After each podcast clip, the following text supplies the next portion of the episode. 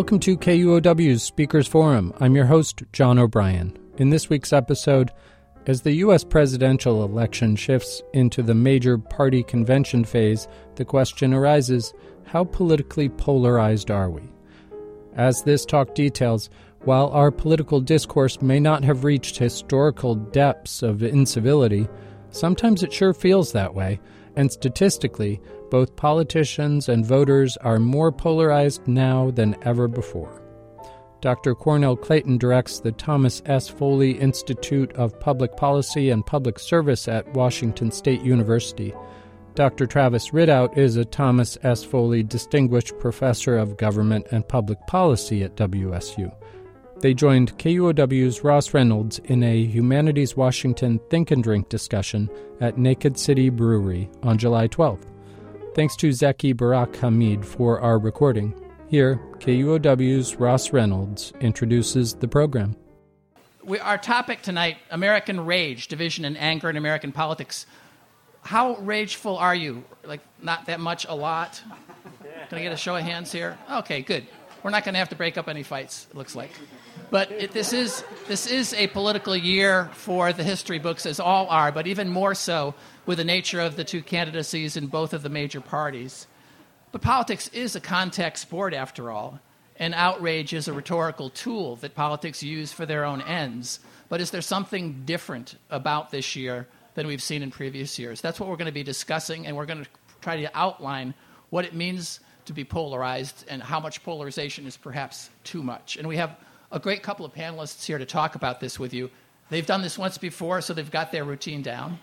Uh, we're going to hear kind of, first of all, sort of a contextualization of what we're seeing this year. As all, you're all well aware, it's not as though this is the first time there's been a lot of rage and polarization in American politics. And Cornell Clayton, who's director of the Thomas S. Foley Institute at WSU and co editor of Civility and Democracy in America, will be doing that contextualization for us. And then the way this comes out most prominently is in political ads. And ads is where the rage really comes out. And we're going to be hearing from Thomas Ridout, WSU professor and co author of The Persuasive Power of Campaign Advertising, about campaign ads and how rage is used in those. So we're going to hear from both of them. I'm going to have some questions, and I'm sure you'll have some of your own. So let's start with Cornell. Go ahead. Thanks, Ross. Um, so uh, I suppose what we all agree about is we're surrounded by incivility in our politics from members of Congress who yell out, You lie to the president during his speech, to radio talk show hosts who call young ladies sluts because they disagree over health care policy, to people who show up at political rallies armed with guns. Incivility and rage seems to be all around our politics today. How many, just by show of hands, think that it's our civil discourse has gotten to a new low point? Sorry. Okay, can you hear me now? Better. Have gotten to a new low point, and it's actually a threat to our democracy. Most of you, okay. So you're not alone. However, what I want to do first of all is talk a little bit about uh, incivility in the history of American politics, and then I want to talk a little bit about the nature of political polariz- polarization today, why we are seeing an uptick in incivility again. So incivility is not new. Uh, a lot of people mythologize about a past in American politics, sort of this halcyon period when we seem to be more civil, kinder, gentler to each other. And in reality, that period never really existed. In fact, if you go back to uh, the founding period, a time we often mythologize, we think about our founding fathers as, as, as almost, we venerate them. We think of them almost in, uh, in reverential terms. And yet, the election of 1800 was the, the meanest, most nasty election in all of American history. Uh, typical were cartoons like this. This was uh, depicting Thomas Jefferson in the embrace of Satan, pulling down the pillars of good government. That's a very suggestive embrace, which was not by accident. You'll also notice, you know, a bottle of wine down there. His, his uh, critics accused him of being a drunkard because he had a winery. Uh, very nasty, ugly campaign. In fact, it ends in political violence. Two of the towering political figures of our day. It, it became so nasty and personal, they have a duel. And Alexander Hamilton is killed by Aaron Burr, of course. Uh, the 1820s, another period of deep division in our politics and nastiness. Uh, Andrew Jackson was often called by his political opponents Andrew Jackass or Andrew Dumbass. In fact, so often, he eventually adopted that moniker himself, which is why to this day the Democratic Party is represented by the donkey. Build up to the Civil War, another period of deep division, violence, and anger in our politics. The most infamous uh, uh, event to occur in the U.S. Senate occurred during this period Preston Brooks became so enraged at a, uh, slave, uh, a speech that Charles Sumner gave against the Anti Slave Act that he took to the floor and beat him unconscious with a cane. Took several weeks for Charles Sumner to recover.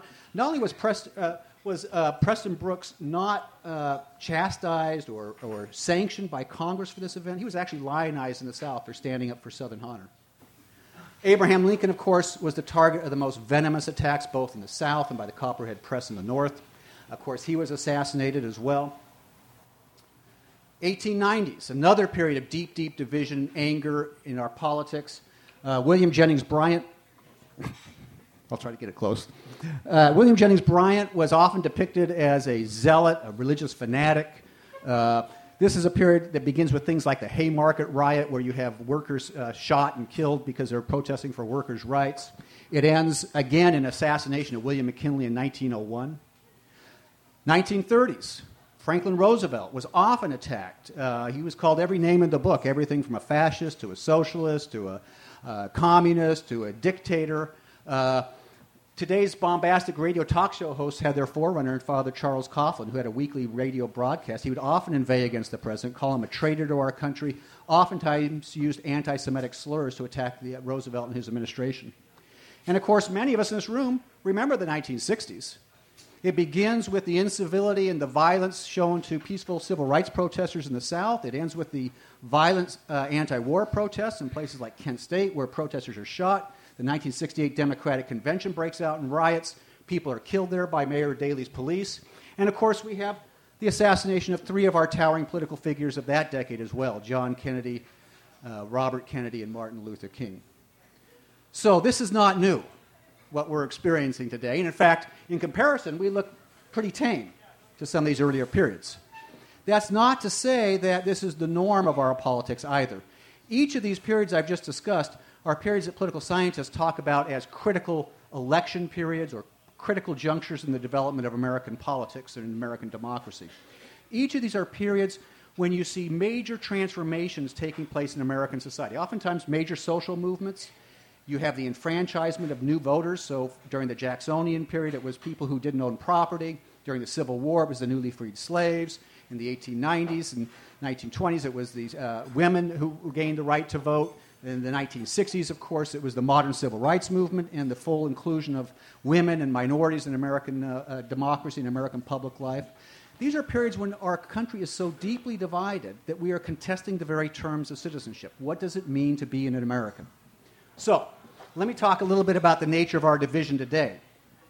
Here's what we know as a fact our political elites, our elected elites, are more polarized today than any time since we've had these two particular political parties, any time since the 1870s. How do I know that? Well, political scientists don't have a lot to do. And so a group of them actually went back and analyzed every single roll call vote ever cast in the U.S. Congress. And on the basis of those roll call votes, they can place every single member of Congress on a continuum of liberal to conservative. So you can go back and look at any member of Congress who's ever served, and you can see where their voting record would place them on this continuum of being liberal or conservative. So, this is the continuum, with a negative one being a perfect liberal score, a positive one being a perfect, or, uh, perfect conservative score. And then they simply take the mean Democratic member and the mean Republican member of the House or the Senate, and they track them.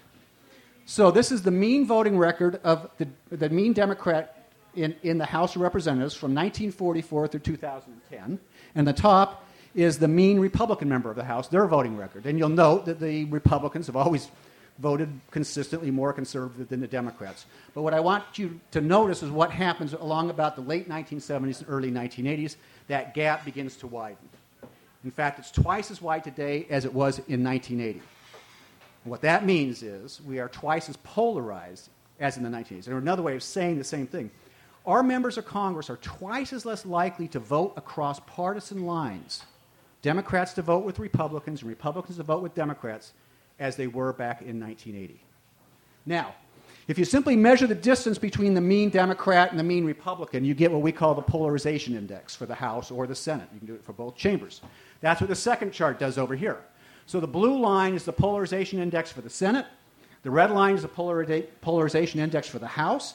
This chart goes from 1879 through 2013. And you can see both the House and the Senate are more polarized than they've ever been since we've had these two particular political parties. Our elites are further apart from each other than they've ever been before. Now, not only are we polarized in terms of our political elite, and, and I'll, I'll, just say this uh, real briefly um, the data about whether Americans themselves are just as polarized as, as the political elite is much uh, more difficult. There's a lot more debate about that. But here's what we know for certain Americans, much like our political elites, have also become sorted into ideologically coherent tribal like parties. Now, what do I mean by that? Ideological sorting. So, um, if I said to you today, or if I asked you the question, are Democrats liberal and are Republicans conservative? You would all look at me like, of course, everyone knows that. But if I asked you that same question back in the 1960s, your answers would have been very different. And the reason is, is because back in the 1960s, our parties were not ideologically monolithic. You had liberal Democrats, but you also had a large number of very conservative Democrats, primarily in the South. We called them the Dixiecrats, uh, Southern conservative Democrats. You also had conservative Republicans, but you also had very liberal Republicans. We call them the Rockefeller Republicans, found primarily in the Northeast. Now, this is the exact same data that voting, uh, roll call voting data gathered uh, by analyzing roll call votes in Congress. It simply arranges it into these density bar graphs. So this is the same ideological continuum with negative one being uh, liberal, positive one being conservative. And each of these bars rep- represents how many members of the House voted along that particular conservative dimension. So if you look at the blue bars, these are Democratic members of the House, and about 42 of them had a voting record that would place them about point negative three or negative four in terms of the ideological continuum. This is the House of Representatives in 1961 to 1962. Here's the House of Representatives, the last completed uh, Congress, 2011 2013. Now, note something about the difference in these two graphs. First of all, note that the base of the two parties have become much more narrow. They're not as broad as they used to be. What this tells us is that the members of the party are much more ideologically like each other. They become more homogenous in terms of their ideological outlooks. Both parties have pulled some way part away from the center. The Republicans have moved further from the center than Democrats. We call that asymmetrical polarization, but they both moved away from the center. What I really want to call your attention to is this right here, this bit of overlap. Those blue bars there were Democrats who voted more conservatively than some Republicans. Those were the Dixiecrats. The red bars there were Republicans who voted more liberally than Democrats. They were the Rockefeller Republicans. Look what you got here zero. Zero overlap. There's not a single Republican in the House today who votes more liberally than any of the Democrats, and not a single Democratic member of the House today who votes more conservatively than any of the Republicans we have become ideologically tribal like parties. Now, why is that so important? I'll just point out this is also the case for the vast majority of Americans. So, this is simply the correlation between whether you identify yourself as a Democrat or a Republican and whether you identify yourself as a conservative or a liberal. And if you went back to the 1970s, the correlation between the two was only about 0.3. It didn't explain very much. We couldn't tell whether you were liberal or conservative based upon your partisan identification. Today, that correlation is about 7, 7.75. It's extremely strong. If all I know about you is which party you identify with, I can tell you an awful lot about the way you vote, the way you think about policy issues. So, why is that important? So this leads to when you get these ideologically sorted parties, tribal like parties, it affects the way we think about each other. And in political science, we call this affective polarization. How do you feel about each other? So, this is data from the National Election Survey, which is the oldest, largest survey of American political attitudes. They do a, a, number of what they call thermometer questions. They simply say on a scale of 0 to 100, with 0 being very negative, 100 being very positive, how do you feel about blank? and they put different things in the blank. It can be how do you feel about Barack Obama? How do you feel about Republicans in Congress? How do you feel about the leaders of uh, North Korea? How do you feel about cockroaches? They had that actually as a test question once. How do you feel about members of your immediate family? All right, so this is This is the thermometer questions with respect to partisanship. How do you feel about the political parties? The top two lines is how Americans feel about their own party. How do Republicans feel about the Republican Party? Democrats feel about the Democratic Party? And you note it's between 70 and 80 points on a 100 point scale. That's pretty warm and fuzzy. We like our own party. In fact, that is stronger than how do you feel about your immediate family, which is closer to about 70, which makes sense because you can choose your party, you can't choose the members of your immediate family. But we like our parties better than we like members of our immediate family. The bottom two lines, those represent how do you feel about the other party? How do Democrats feel about Republicans and Republicans feel about Democrats? Now, this is the Carter years, back in the 1970s. Notice back then, it's not that we liked the other party. We always liked our party better than the other party. They scored about 45 on a 100 point scale. If they scored a 50, that would be the indifference point. It's not that we liked the other party, but we didn't hate the other party. We were indifferent towards it. Today, 18 points on a 100 point scale. We loathe the other party. Cockroaches scored higher than how we feel about the other party. That's what we mean by affective polarization. This is from the Pew survey. This simply asks Do you think the policies of the other party are so misguided that they are a threat to the nation's well being? 27% of all Democrats think that of the Republican Party. 36% of all Republicans think that of the Democratic Party. If you break it down to Democrats who are consistently liberal in their views, 50% of them think the Republican Party is a threat to the nation's well being. Republicans who are consistently conservative, 66%. Fully two thirds of them think the Democratic Party is a threat to the nation's well being. We distrust each other, we see each other as a threat. That's what happens when you get sorted in these ideologically tribal like parties. Now, one final uh, aspect of our polarization today, then I'll let Travis talk. Not only are we polarized, not only are we sorted in these tribal like parties, we are extremely closely divided as an electorate. And we've been more closely divided for a longer period of time than any point in American history. So, this is simply the popular vote margin in presidential elections over the last century. This goes all the way back to Teddy Roosevelt, to Barack Obama's last two elections. Just note, for the first three fourths of the century, it wasn't at all unusual for presidential elections to be decided by 10, 15, 20, 25 percentage points, landslide elections. Look what's happened over the last two decades. Not a single election has been won by more than 8 percentage points. Most of them are extremely close. And in fact, in 2000, we had our first election in over a century where the president who won the popular vote did not win in the Electoral College. Similar data, this is simply more of it. Frances Lee went back, she calculated every single vote cast for every federal office, for the presidency, for the House, and for the Senate. And then she simply tallied up how many votes were cast for Republican candidates, how many votes cast for Democratic candidates, and calculated the difference between the two, and then aggregated them by decade. So each of these bars is a decade's worth of voting for all federal offices.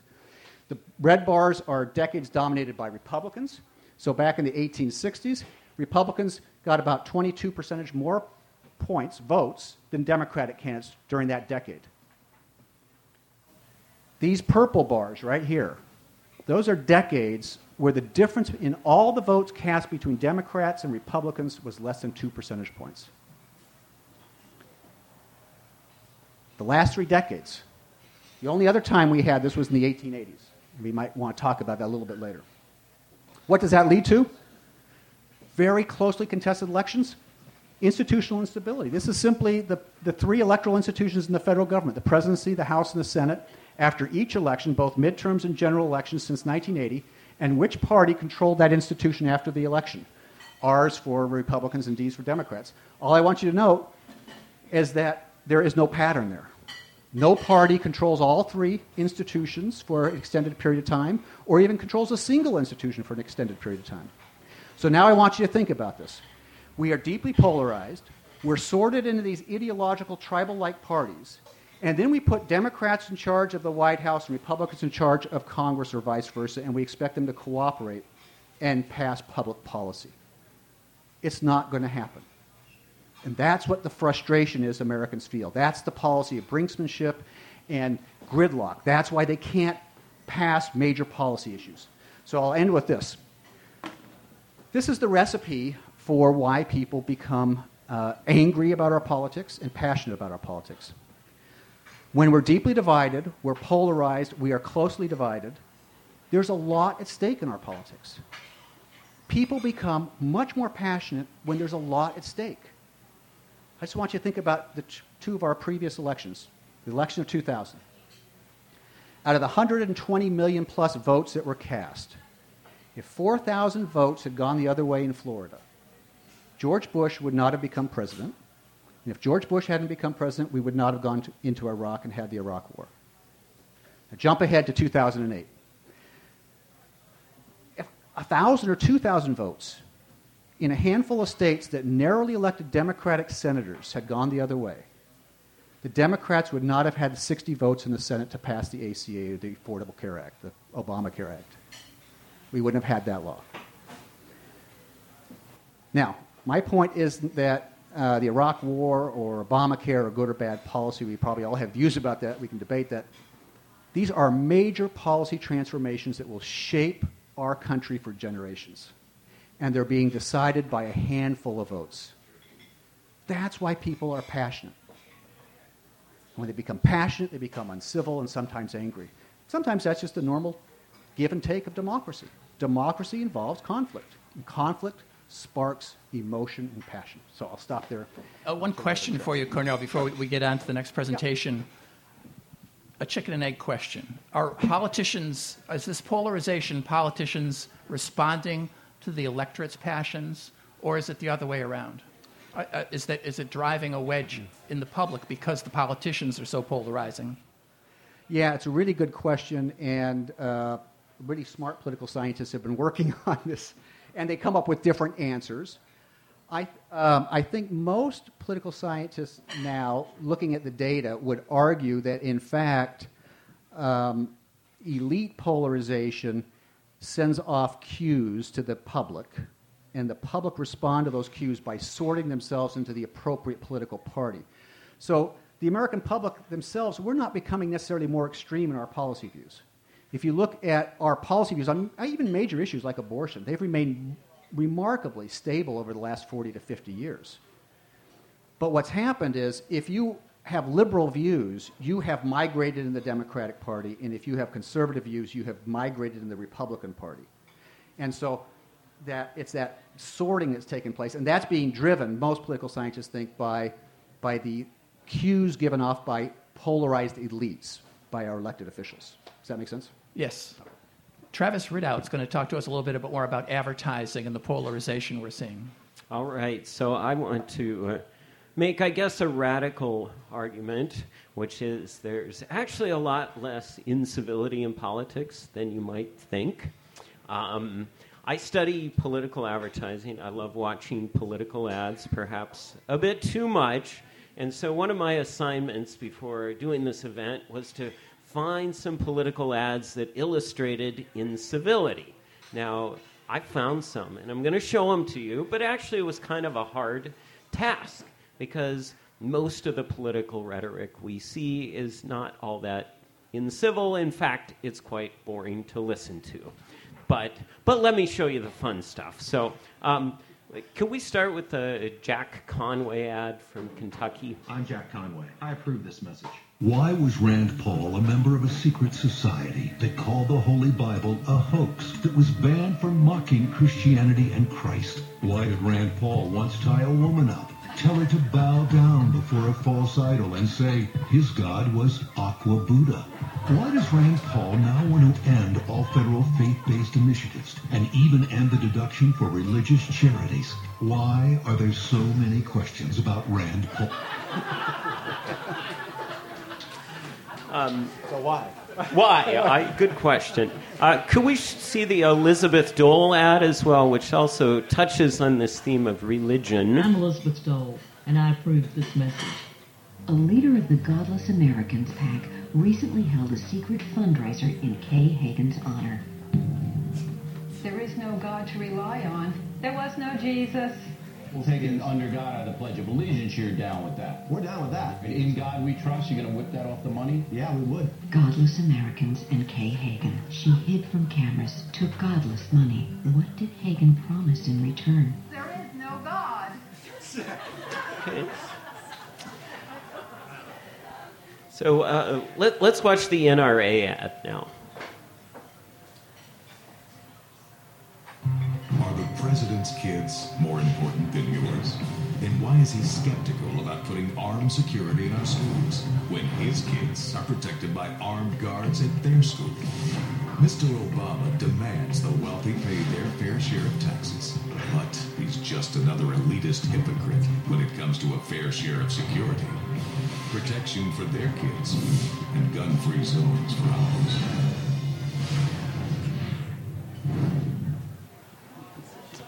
All right. Um, could we see the Republicans and Sali ad now?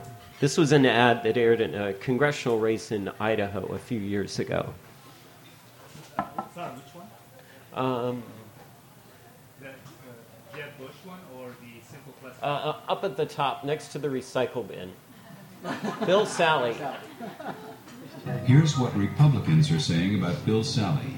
He was incompetent in the legislature. In the campaign, he proved himself dishonest and deceitful, and he'd be an embarrassment to Idaho. He's an obstinate opportunist, an absolute idiot.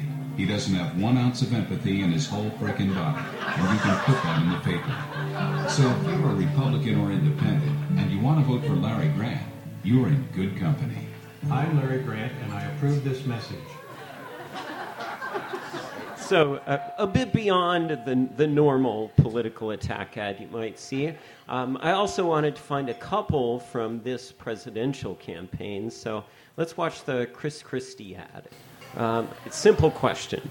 What do you list as Marco Rubio's top accomplishment that made you decide to endorse him? There's a guy who's uh, been able to, uh, uh, number one, uh, win, a, win, win a tough election in Florida. Can you name uh, his, his top accomplishment? My feeling on Marco is someone who has tremendous potential, tremendous gifts. I guess it's hard to say their accomplishments. I mean, what you t- name one thing that he's has. And the Republicans have been a majority in for one year and one month, of which, as you know, he was running for president primarily. Well, just one, just one that Marco achieved.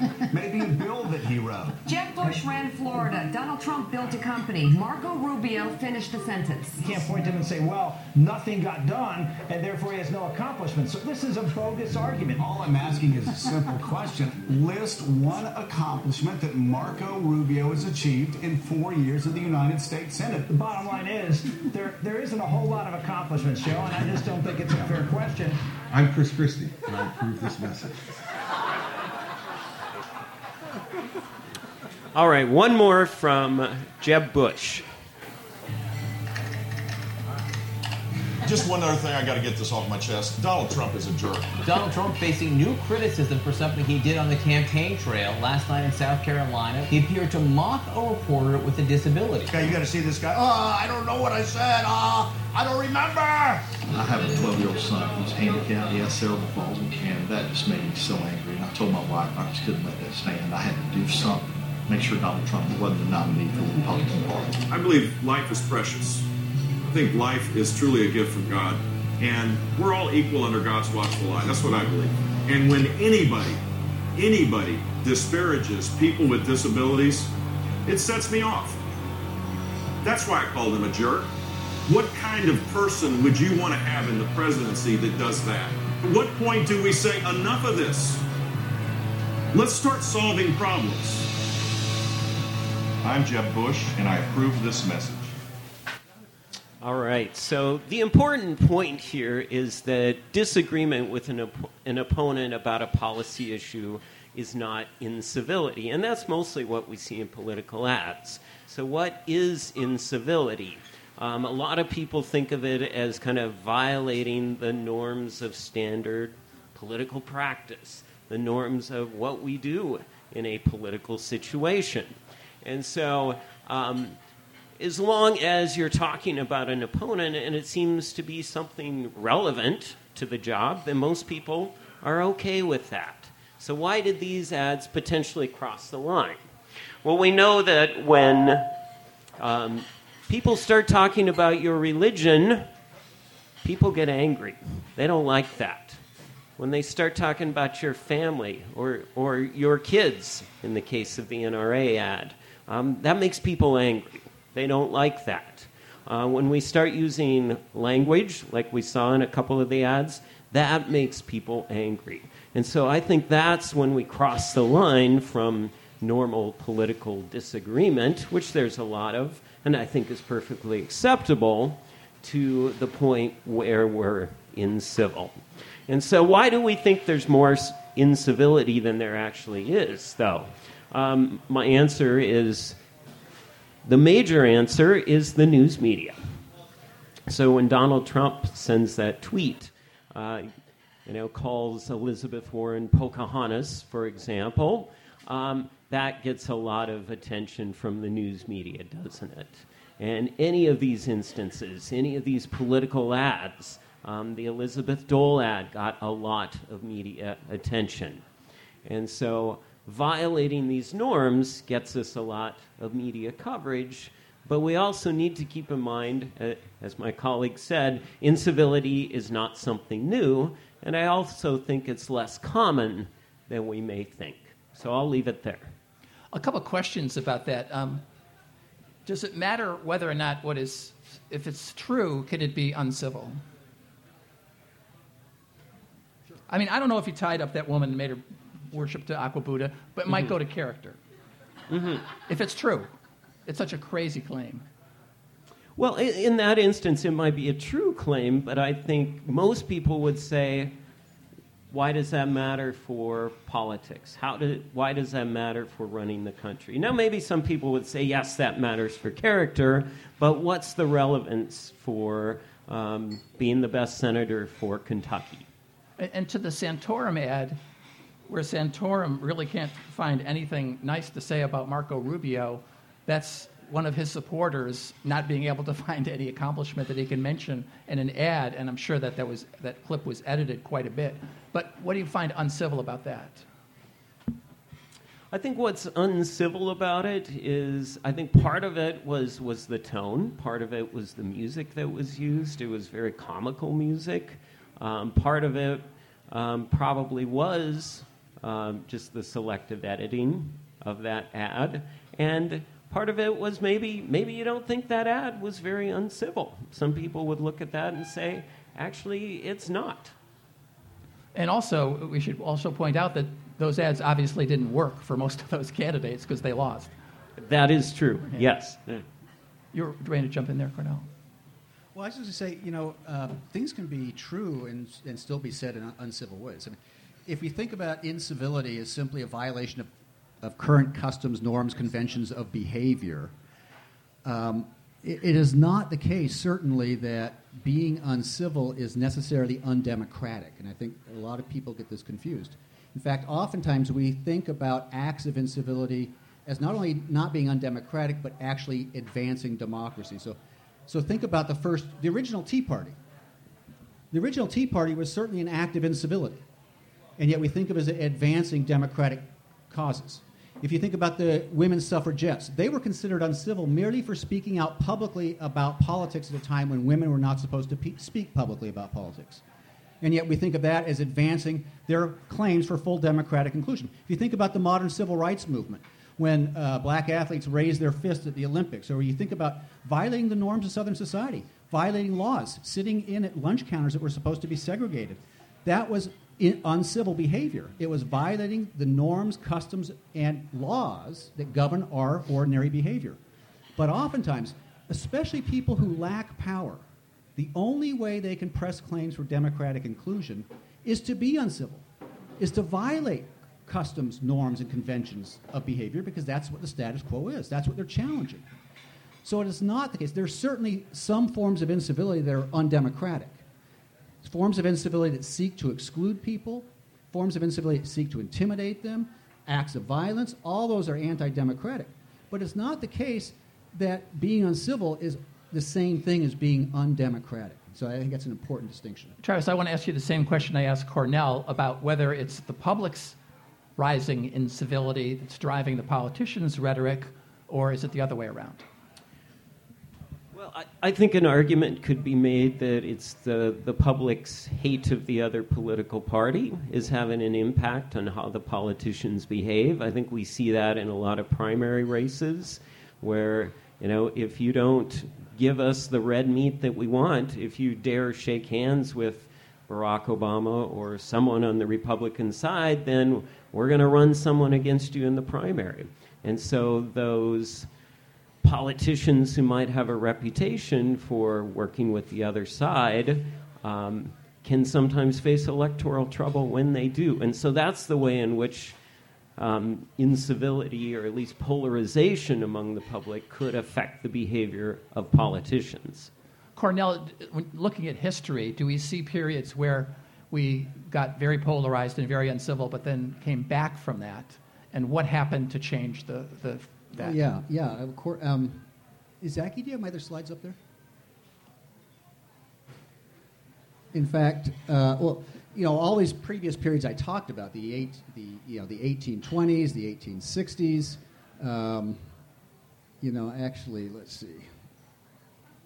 It's probably, I have to go through all these. Um, all these were periods where you had deep division and deep incivility in our politics, but uh, uh, eventually we, we did come back from that. What I want to show you right now is I think the period that's most like what we have today was the 1880s and 1890s. This was a period that uh, political historians call the period of no decision. It's because our elections were very closely divided then. Control of Congress and the presidency vacillated back and forth between the two parties. It's the last time you had presidents who elected, who were uh, won the electoral college without winning the popular vote, was during this period. So if you see that same pattern of institutional instability, I think um, it's not surprising that the issues that divide us today are strikingly similar to the issues that divided us then. Both periods are marked by major, major economic transformations. Back then, it was the nationalization of the economy. Today, it's the globalization of the economy. Both periods were marked by rising economic inequality. That was the original Gilded Age. Today, we're the new Gilded Age. Wealth and income is more polarized than any time since the 1890s. Both periods marked by massive immigration and massive demographic changes. We have more foreign born Americans today than any time since the 1890s. Both periods, you had real changes in the way we run our campaigns and our elections and a rise of populism. Back then, it was the original populist movement, the original People's Party and Populist Party, William Jennings Bryan. Today, we have populists on the left, like Bernie Sanders. We have populists on the right, like uh, Donald Trump. Uh, so, this new form of populism. Uh, so, strikingly similar things going on back then as we see today. And then, how did we come out of that polarization? Did these different issues begin to resolve themselves? Uh, did economic inequality become less pronounced? Was there less immigration and demographic change? Like, how did we back out of that polarization? Well, when people ask, you know, how does this end? if I had a crystal ball, I could tell you. But uh, what I know from history is this the way this ends is one party becomes so extreme or so divided that they are no longer able to elect members. Parties exist for one reason it's to get their members elected. And if a party becomes so extreme in its view or so divided in its view, it can no longer elect members, that party ceases to exist. It's replaced by a new party, like the Whigs went away and the Republican Party replaced it. Or that party transforms itself and moves back to the center. So the Democratic Party went through a major transformation in the 1930s under Franklin Roosevelt. Uh, the Republican Party went through a major transformation after they nominated, uh, you know, Barry Goldwater in 1964. It moved back to the center. We don't think about Nixon as a centrist candidate, but he was a centrist candidate. The Democratic Party went through another major transformation in the 1990s. It moved back from the left, uh, a, a, party that was controlled basically by the Ted Kennedy wing of the party. And the whole point of, of uh, Bill Clinton in the Democratic Leadership uh, Council was to bring the party back to the middle. And, and they triangulated, they moved back to the middle. That's what parties do. So that's how it ends. It ends when one party ceases to be competitive in national elections over a period of time. You know, one of the reasons that I've seen expressed, and I'd like you to get your thoughts on this, Travis, is that the parties themselves are becoming less and less relevant, and they can't enforce party discipline and insurgencies are basically awarded by the electorate. Politicians can go directly to the electorate and kind of bypass the party operation. Donald Trump, opposed by all the major party leaders and yet tremendously successful, he didn't really need the Republican leadership to do that, and to a lesser extent, Bernie Sanders kind of ran an insurgent campaign. So, by this theory, it's kind of the breakdown in parties that's leading to this incivility and polarization. What are, you, what are your thoughts on that? No, I think you're absolutely on the right track there. There have been a lot of changes in the past 20, 30 years to campaign finance laws that allow allow an, an, insurgent candidate to get elected without the help of the political party. Um, candidates can advance in Congress um, without paying their dues by serving the political party for years and years and years. Um, changes to the primary systems in the 1960s and 1970s have allowed for these, again, insurgent candidates who don't need the political party to get elected. So I, I do think that's a major part of the story as well. Cornell, I don't know if you agree with that or not, but it, is there any chance that the parties will become more ascendant and regain more of their power and lead to fewer insurgent campaigns and perhaps less polarization? Uh, a return of the establishment. the establishment will strike back. No, I think I think it is it is inevitable uh, that you're going to see an effort uh, by both parties uh, to be able to at least control their nominating processes more than they're doing right now, especially on the Republican side.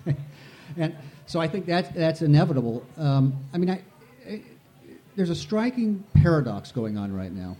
On the one hand, we talk about our parties being weak in the sense that they can't control their own membership, the elites, the elected elites. Uh, and you see this, you know, John Boehner can't get the votes he needs to pass bills that the leadership, the House leadership wants. Uh, but at the same time, we have stronger parties than we've had in over a generation. If you think about people voting straight tickets, it's at an all time high.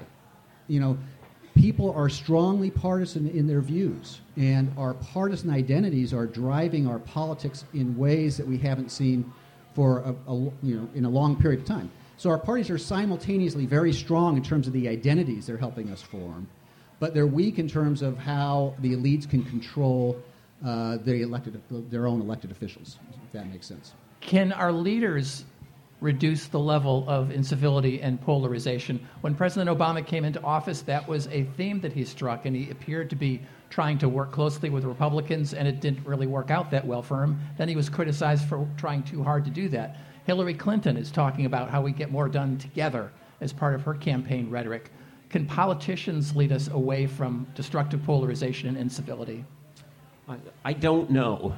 I think it has more to do with the structures, the institutions that are currently in place than the individuals who hold the positions of power. It's not as though we just got a particularly bad crop of politicians right now, um, a particularly uncivil lot.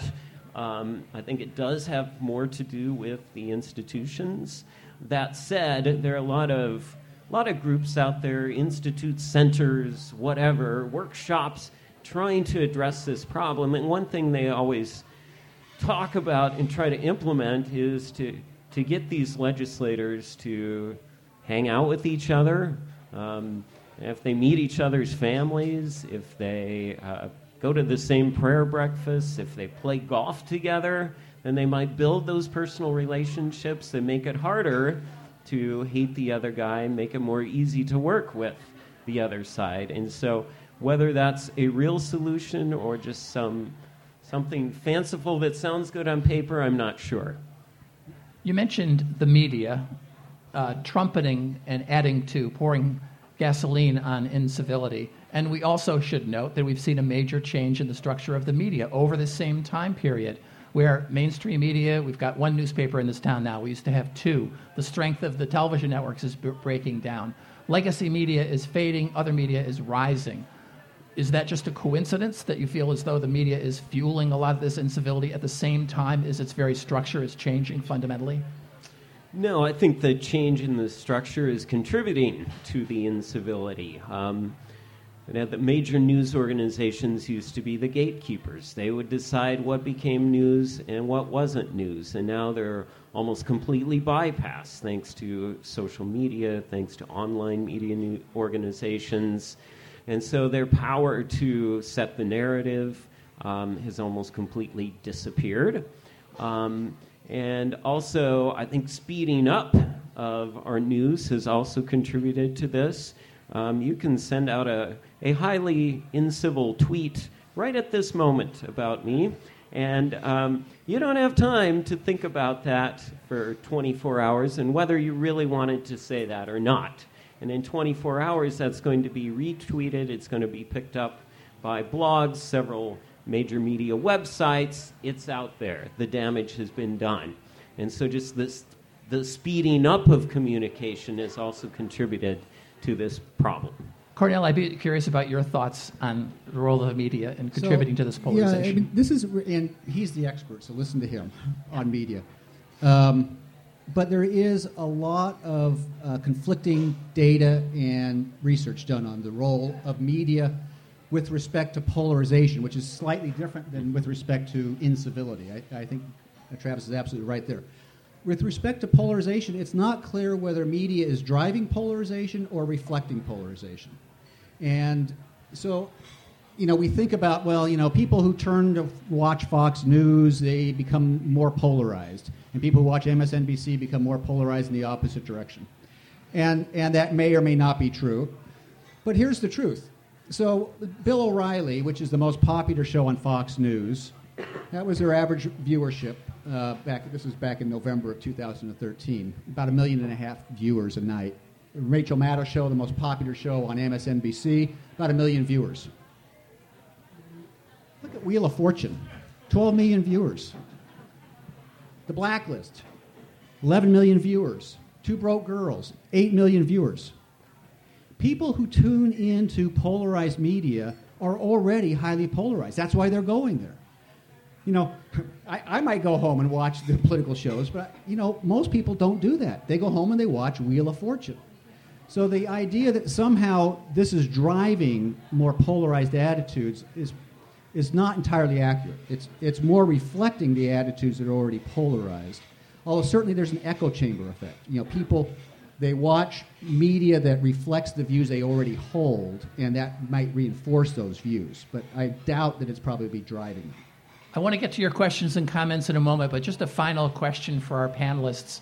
Uh, seems like many of you felt a revulsion towards the incivility and the polarization that we've seen. Um, what could, could individuals as citizens do about this, if anything? Or are these forces beyond our control? Do we sit as bystanders and watch the polarization and incivility increase and increase and increase? Yeah, this was the question on your list of questions that I didn't have a good answer to. Um, I'm not sure what we can do as individuals. Um, you know, as groups, we could, you know, elect one political party and pummel the other political party until it, you know, changes its ways. Um, you know, I can say some Pollyanna type things about, well, let's let's model good behavior for the politicians and not reward the bad ones. But in terms of real world practical solutions, I'm I'm hoping Cornell can be helpful. Thanks. Well, again, I, I want to distinguish between incivility and polarization. Um, uh, look, I, I think we should worry less about incivility. Uh, people being rude, people being passionate, people getting angry in our politics. I think that is the that is the normal byproduct of democratic conflict. When you have deep divisions in a society, people are going to get passionate about those. That is po- democratic politics. That's fine. Now, I think we should get concerned when that incivility becomes undemocratic in nature. So, when it turns to acts of violence, when it turns to threats and intimidation, when it turns to trying to delegitimize the other side because we disagree with their views. It can't be that simply because I disagree with you, you become un American. And, or you're not a legitimate president because I don't like your policies. Uh, and we attack the legitimacy of the other side. That strikes at the very heart of democratic citizenship this idea that we are all have an equal right to full participation in our democratic politics and to hold our views, even when we disagree. Um, so there are certain types of acts. I, I, would put in some other acts of incivility that threaten democracy. For instance, purposeful lying in politics, purposely mis, uh, you know, mischaracterizing the other side's views for short-term political gain. I think it's both uncivil and it's undemocratic because it keeps us from demo- debating what really divides us as a, as a democratic polity. I think we'd be better off spending more time thinking about the issues that really do divide us than we do about the style of discourse we have. It's my own view. Okay, your turn. There's a microphone right down here. Do you have a question or a comment for our panelists? Step right up so we can hear what you have to say. Uh, just tell me your name first and what's your question or comment. Sure, my name is Ebert, and um, it's a comment. Um, I would say it's a cautionary tale of um, how people support certain policies. I'm a direct product of the Reagan administration. I don't know if you guys remember Iran Contra. Uh, I'm a refugee from Nicaragua who eventually become, uh, became a citizen. Um, so when people talk about politics and support a candidate, they don't consider the ramifications of uh, that support. And I can tell you from personal experience that uh, I had to live, uh, leave Nicaragua at 14 uh, after watching my friends come back in coffins and be removed from high school, from my classroom, to go be trained to fight in a war I had no interest in fighting. So I eventually came here, and it took me about 10 years to become a citizen. Um, so that's only one slice of what policies and uh, different politics in this country do outside. And, you know, I, I would dare say internally as yeah. well. So well, that's my only comment. As someone coming from Nicaragua, you can certainly talk about political polarization yeah. within your country.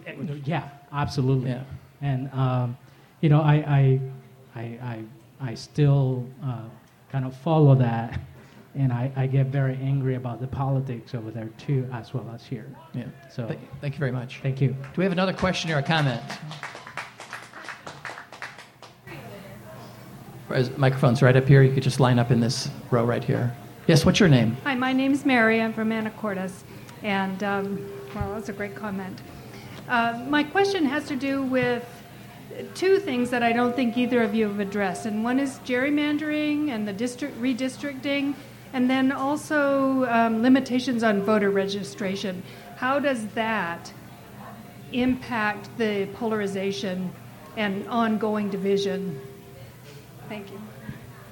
So, um, you know, there's no question that gerrymandering has some impact in the House of Representatives, and uh, some of the incivility and the polarization and the and the uh, policy stalemate you see there is probably because there's these gerrymandered districts. It's not what's driving polarization. It has, if it has an impact, it's a marginal impact. How do I know that? Whoop. Well, somehow I pushed the wrong button. I pushed the. I, how do I know that? Is if you look at the Senate, it is just as polarized as the, as the House. In fact, and the Senate districts haven't changed.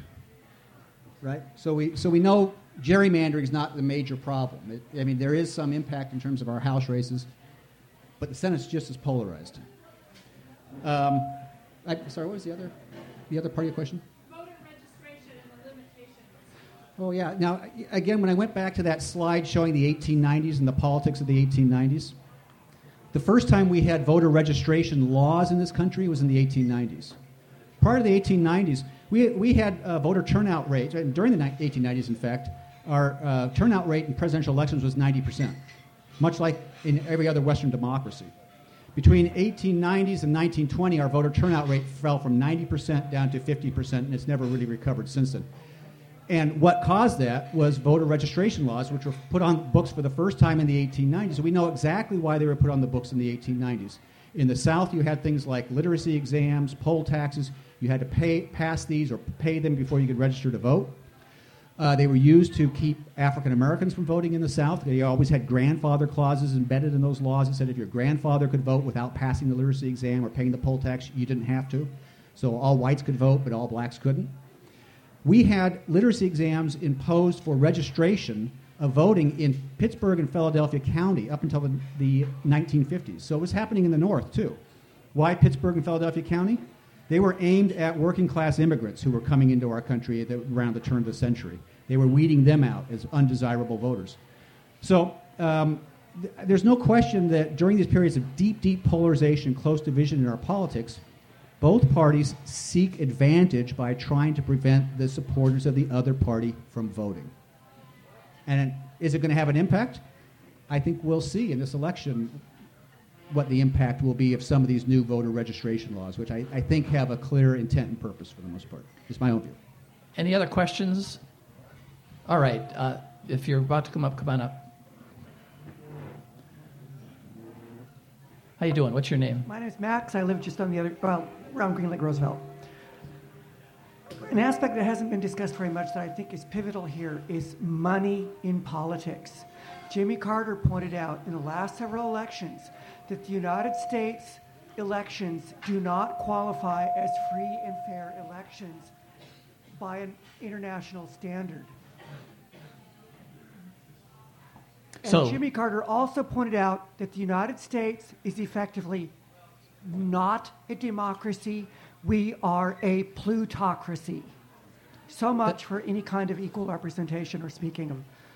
So that's a great question. We haven't really talked about money in politics, which has changed vastly in recent years. Do you think that that lends itself to more incivility and or polarization? Either of you? Yeah, I, I think it may because in the in the past, like I talked about, the the political parties were quite powerful and you know they had a lot of favors to give. They could give a lot of electoral help to members of their political parties, and then when it came time to vote on particular legislation, uh, those members went along with the party line. Um, and so a lot more was getting done in Congress. Uh, nowadays, it seems like um, interest groups, outside groups, have much more money entering the political system. Um, in many ways, they're more powerful than the political parties when it comes to running all those ads that we see on television. And oftentimes, those are groups with particular points of view, which can help to and help polarize those members of Congress as well. And so instead of looking for kind of those solutions, um, you know, they're worried about, you know, what ad is going to be run against them in the next race. So I think that is definitely a factor. You know, we've been talking for an hour now, and I got to just bring out the elephant in the room. To what degree has Donald Trump added to incivility and polarization in American politics, if at all?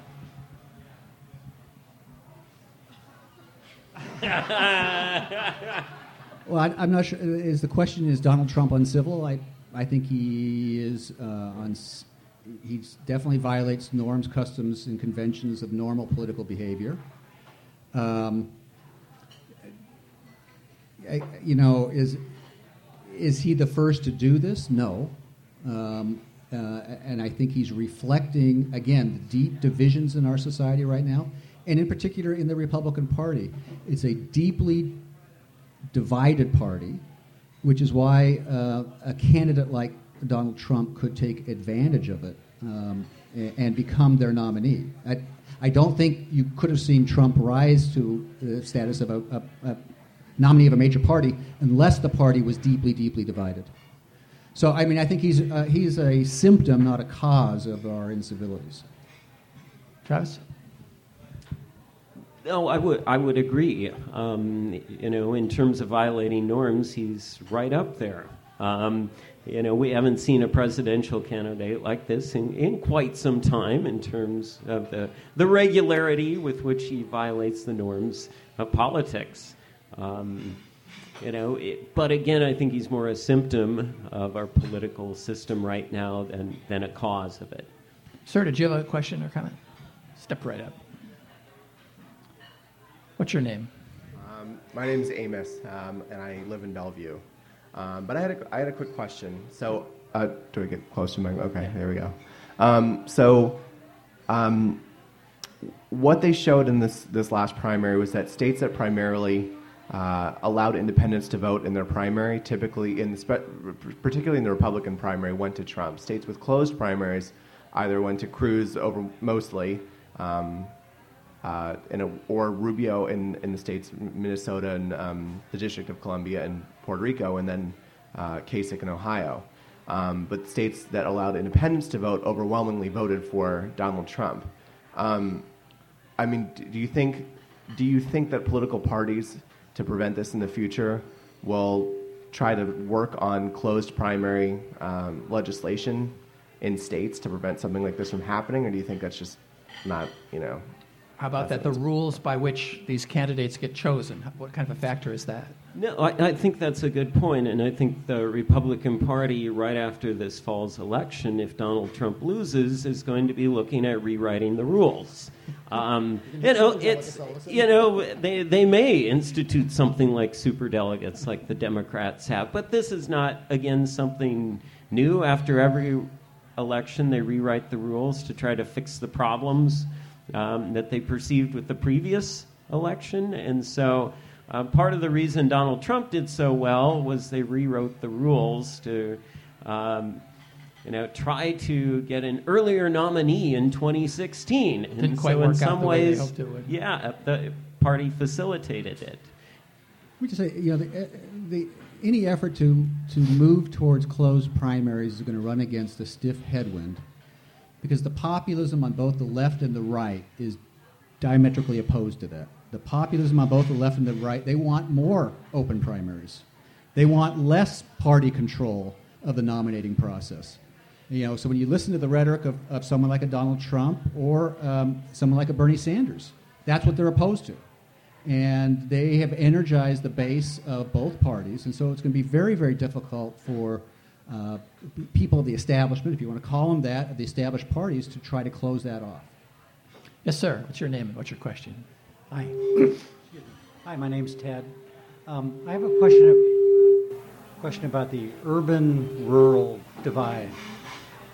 Can you comment on the history of that? I mean, basically, the Republican Party is a rural party, and the Democratic Party is an urban party. If you look at any map, the red the red states are vast, and the blue areas are small. They're Can you get concentrated in closer to the cities. mic, sir? Closer to the mic. Thank you so much. Okay. And oh, so you have the map there, but it's even reflected in this state where the the rural parts of the state, eastern Washington, are staunchly Republican. If I may paraphrase, so the question is we see Republicans strong in rural areas, Democrats strong in cities, and what, fa- what kind of factor is that in all right. this? And, and, Yeah. and the history of that is that historically been the case as well. No, uh, and, and again, go, I'll go back to the 1890s, a good example. The populist movement back then, the People's Party and William Jennings Bryan uh, candidacy, the, Demo- the fusion party between the, the, the Populist Party and Democratic Party, it was uh, supported by a coalition of rural farmers, poor farmers, and uh, urban workers. And uh, it was, uh, you know, there was at that time we had this real, truly sort of um populist style uh, trans class, uh, trans rural uh, urban divide. Um, and, you know, if you look at Franklin Roosevelt's support, much, much of it came from r- rural areas. Um, in fact, most of it came from rural areas. You know, the reason we have this idea that there's a red and blue America is because of these maps we see every four years at the Electoral College.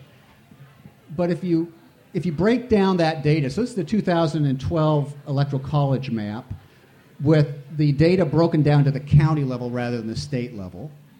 And it has uh, blue counties are where Barack Obama won by five percentage points or more. Red counties are where uh, Mitt Romney won by five percentage points or more. The purple, and you probably can't see with these lights, but most of it's purple up there, is where the margin was within five percentage points. And in fact, if you control for population, this is what the map would look like. There are pockets of deep blue and pockets of deep red, but much of the country, if not most of it's purple.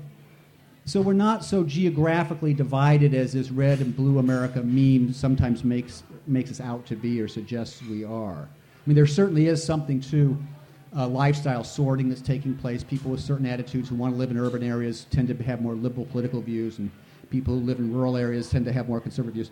But it's not as, as uh, red and blue as, our, as some of our pundits want to make us think. And I'll just follow up a little bit on that lifestyle sorting. I think it is the case, though, that we're increasingly maybe having contact or less contact with people on the other side.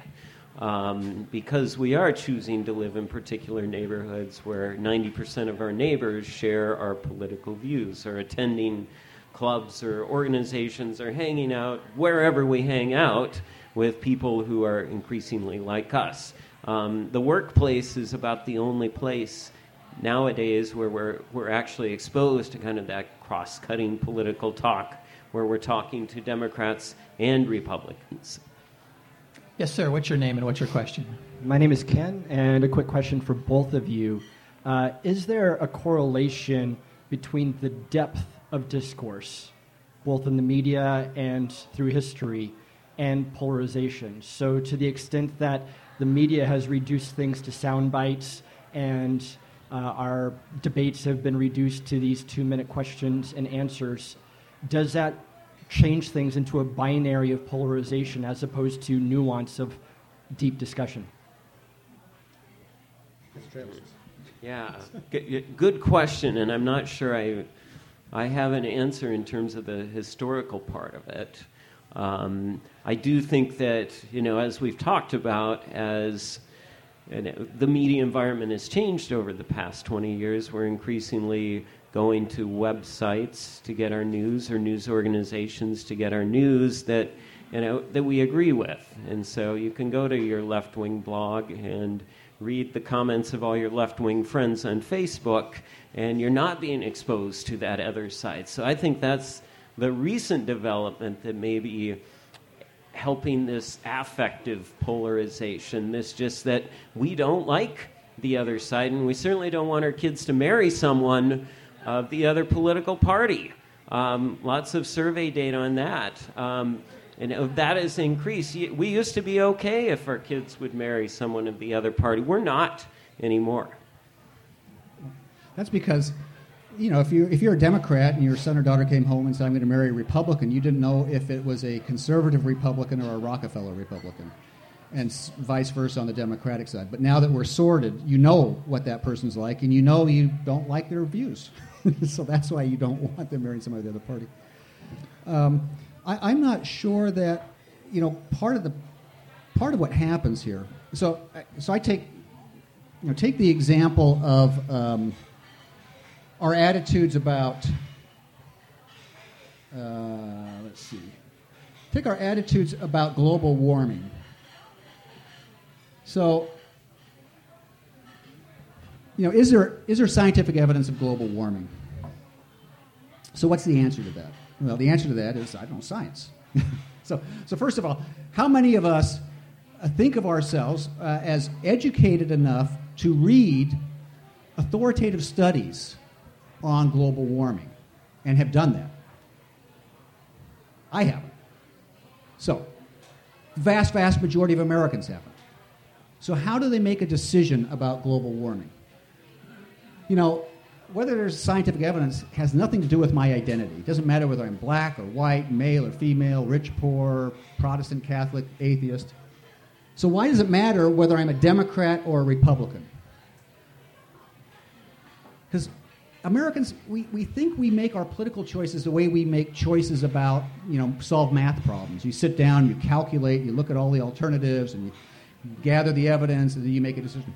That's not how we make political decisions we make political decisions in very emotive ways based upon our emotional identities. We trust people on our team.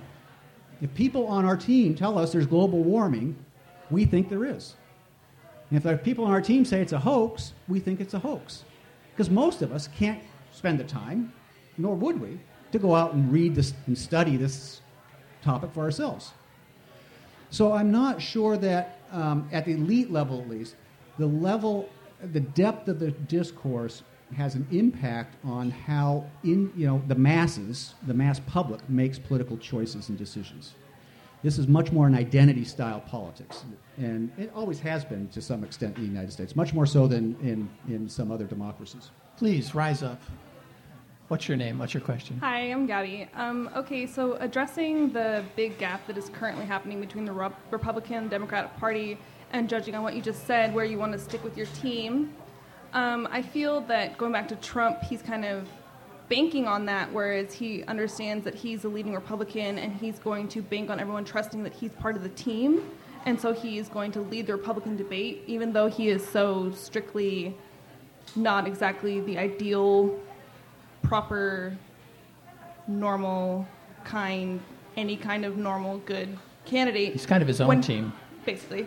Um, when he loses, or hopefully when he loses, do you think that will make the Republican Party take it as a maybe we should try and bond the back to when we were used to be kind of more intermingled with the De- Democratic Party and the Republican, or do you think they will strive further into liberating more the Republican further away from bonding? Right. So, so what is the future of the Republican Party if Donald Trump loses and loses dramatically in November? Is that sort of your question? Basically, yeah. Just do you think that as him banking on the fact that Republicans will hold as a whole as a team, even though his ideals are wrong, do you think after realizing his loss and his ideals lost, maybe will they try and recollect and try and reform their ideas and try and maybe mingle back to cohering with the other party, or will they still stick firm and try and wave away? Is my question. I, I think there'll definitely be some, you know, reflection on the part of the Republican Party if Trump loses, um, and we do know that political parties are, actually quite quite nimble in the United States when there's a threat from someone like Ross Perot.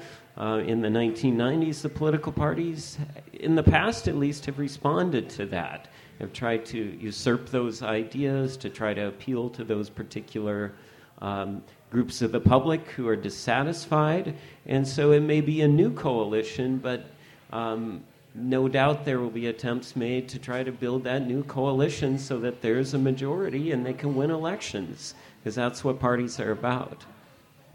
Let me try to be a little more focused on the Republican Party in the sense that, look, the Republican Party is was deeply divided before Trump came onto the scene, and it will be deeply divided after Trump. Um, the real problem is their coalition, which was put together in the 1970s and 1980s, um, has groups that are ideologically incompatible with each other right now. And that's a civil war going on in the Republican Party. And that's why Donald Trump was, he was not a conservative and not a Republican, historically, was able to come in and take advantage of that and become the party's nominee because the party couldn't coalesce around either of the warring factions. So that's going to play itself out even after if Donald Trump gets defeated in a landslide.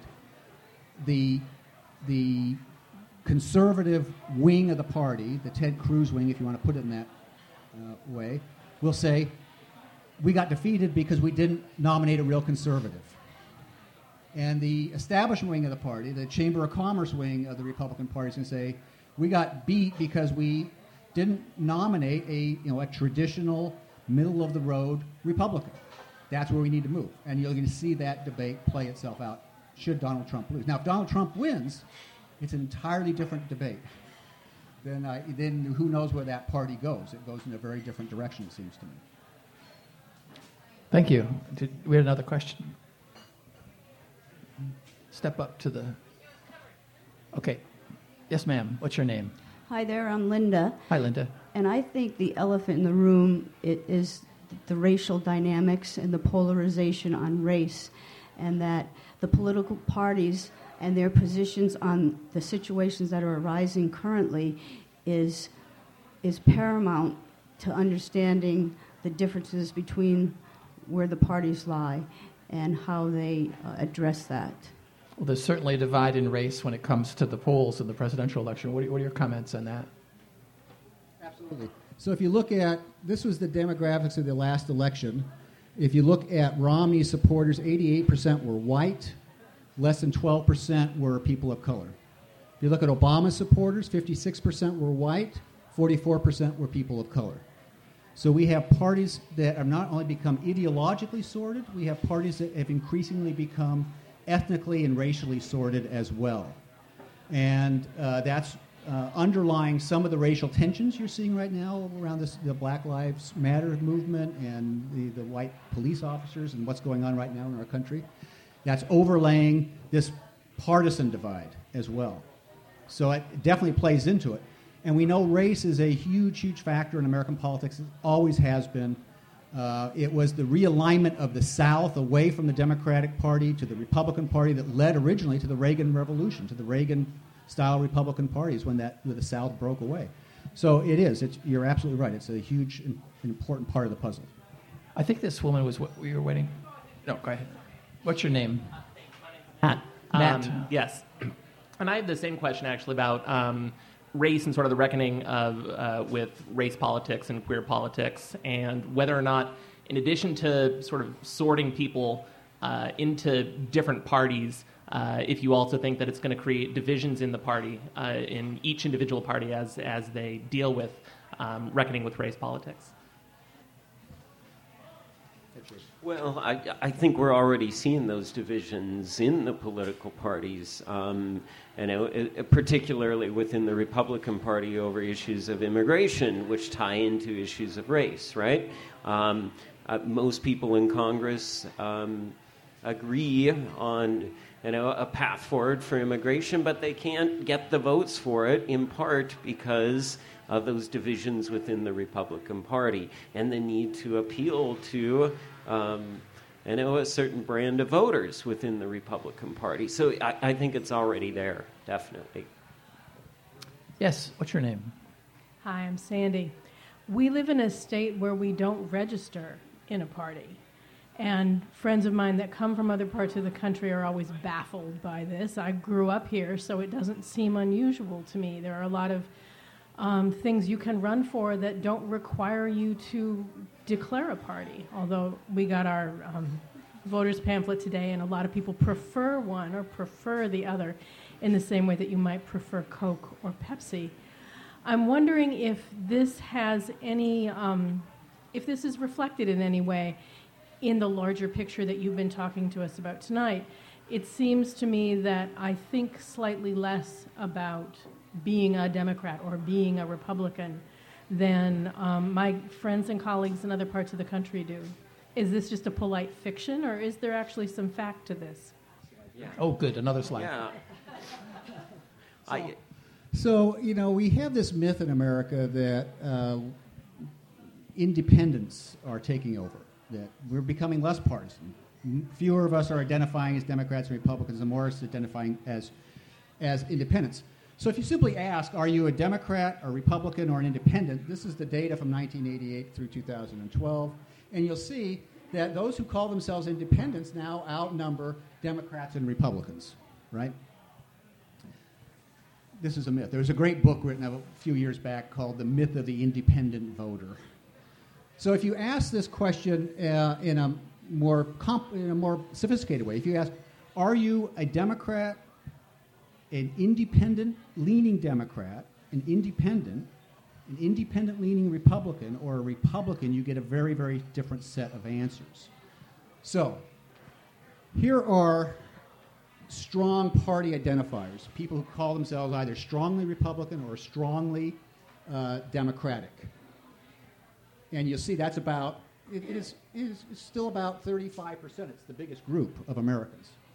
People who call themselves independent, leaning, or weak partisans, weak Democrats, weak Republicans, independent leaning Republicans or Democrats, they make up about 30% each as well. Pure independents, around 10%. Now, here's the question How do these independent leaners and weak partisans vote? Do they vote just like strong independents? So, do you vote for the, the candidate of your party? Here's the strong partisans. 90% of the time, they vote for the candidate of their party. Here are the independent leaners and the weak partisans. 75 to 80% of the time, they vote for the candidate of their party they lean to. They behave substantially like regular partisans. So, you know, there's this. We all like to think of ourselves as independent. None of us like to think of ourselves as party hacks. Oh, yeah, I'm independent. I make up my mind all the time. But our partisan identities are so powerful they shape the way we uh, absorb information, the way we analyze information, and then the way we vote. And that's what this really tells us. Even if we call ourselves independents, we in fact behave like partisans most of the time. Does that make sense? What's your name? Well, I, I went up again. I'm going up again. I'm Amos again. I'm, uh, Amos live- again. Still Amos. still Amos. Still Amos. Uh, still live in Bellevue.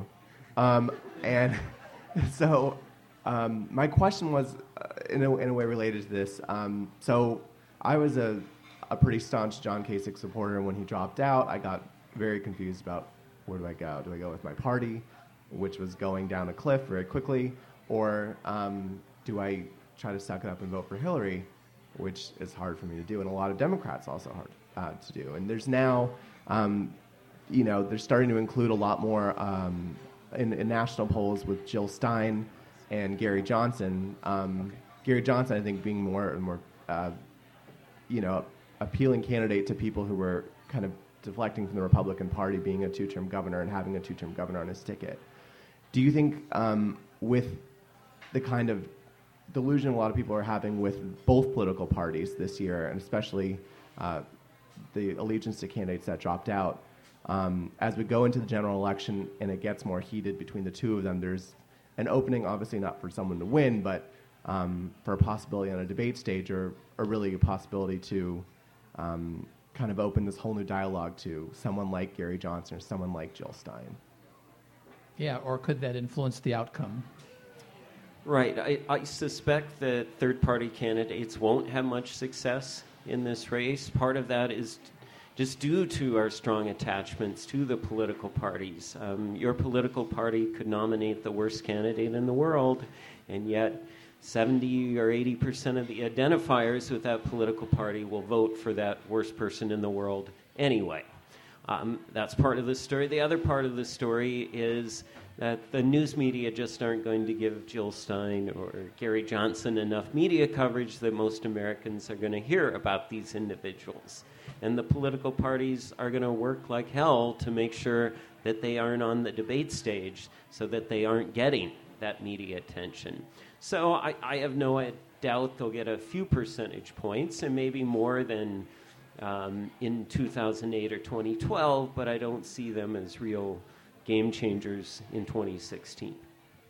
Travis Ridout, Cornell Clayton, thank you so much. It was great.